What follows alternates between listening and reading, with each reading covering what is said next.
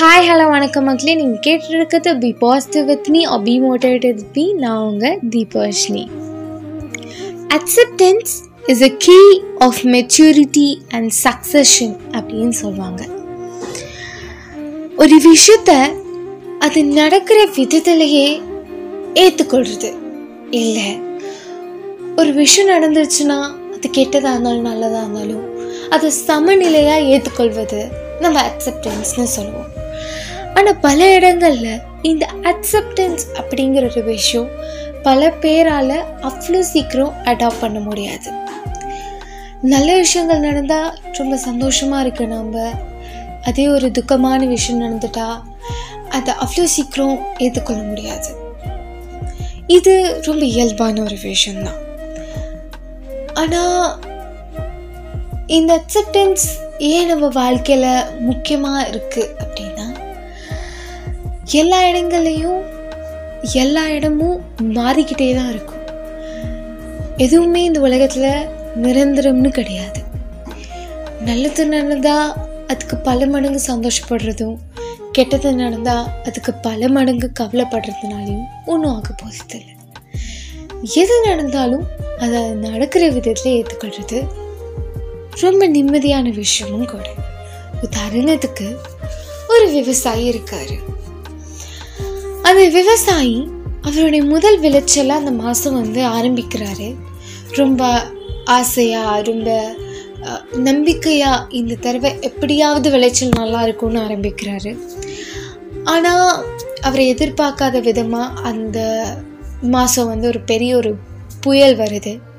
புயல்னால அந்த விளைச்சல் அப்படியே தரமட்டமாயிடுது. இப்போ அந்த விவசாயியோடைய நிலைமை எதுவாக இருக்கணும்? புயல் வந்துடுச்சு நான் இவ்வளோ நம்பிக்கையாக போட்ட ஒரு உரம் வந்து இப்படி போயிடுச்சே அப்படின்னு அதை நினச்சி இன்னொரு ஒரு மாதத்துக்கு அவர் வருத்தப்பட்டுட்டே இருக்கணுமா? இல்லை புயல் முடிஞ்ச அடுத்த வாரமே போய் தன்னோட புதிய விளைச்சலுக்கான வேலைகளை அவர் தொடங்கணுமா? கண்டிப்பாக எல்லாருமே ரெண்டாவது விஷயங்கள தான் சொல்லுவோம். அதே மாதிரி தான் எப்படி விவசாயி தன்னுடைய விளைச்சலை வந்து அதுக்கு அடுத்த நாளே ஸ்டார்ட் பண்ணணுமோ அதே மாதிரி தான் நம்மக்கிட்டேயும் ஒரு விஷயம் நடந்துருச்சு அப்படின்னா ஐயோ இது நடந்துருச்சே அப்படின்னு வருத்தப்படுறதுல ஒன்றுமே ஆக போகிறதில்ல ஏன்னா கடந்த காலத்தை போய் நம்மளால் மாற்றவும் முடியாது. அப்போது என்ன நம்ம பண்ணுறது அப்படின்னா இப்போ என்ன நடக்குதோ அதை ஏற்றுக்கொள்ளலாம் இது ஃப்யூச்சரில் நடக்காமல் நம்மளால் பாதுகாக்க முடியும். ஆனால் பாஸ்டில் நடந்ததை மாற்ற முடியாதுல்ல? எல்லா இடங்களையும் கஷ்டங்கள் அப்படிங்கிறது நிறைய தான் சேம் ஆனால் கஷ்டங்கள் தான் நிறையா பாடமும் கற்றுக் கொடுக்கும். வாழ்க்கையில் சந்தோஷமாகவே இருக்கிறவன் ஒருத்தனுக்கு கஷ்டம்னா என்னது தெரியுமா? சிரிச்சிட்டே இருக்கவனுக்கு திடீர்னு அழுக வந்துச்சுன்னா அவன் ஏதோ அவனுக்கு நோய் வந்த மாதிரி யோசிப்பான் டாக்டர் என் கண்ணுலேருந்து ஏதோ தண்ணிலாம் வருது அப்படின்னு சொல்லுவான். அதே மாதிரி தான் இப்போ பணக்காரனாக இருக்கவனுக்கு ஏசி ரூம்லேயே இருக்கவனுக்கு வேர்வை வந்துச்சுன்னா அது நோயாக தானே பார்ப்பான் டாக்டர் என் உடம்புலேருந்து ஏதோ தண்ணிலாம் வருதுன்னா தண்ணி இல்லைப்பா அது வேர்வை உழைச்சவங்களுக்கு தான் அது கிடைக்கும் அப்படின்னு சொல்லுவாங்கல்ல. அதே மாதிரி தான் கஷ்டப்பட்டாதான் ஒரு நல்ல விஷயம் கிடைக்கும்.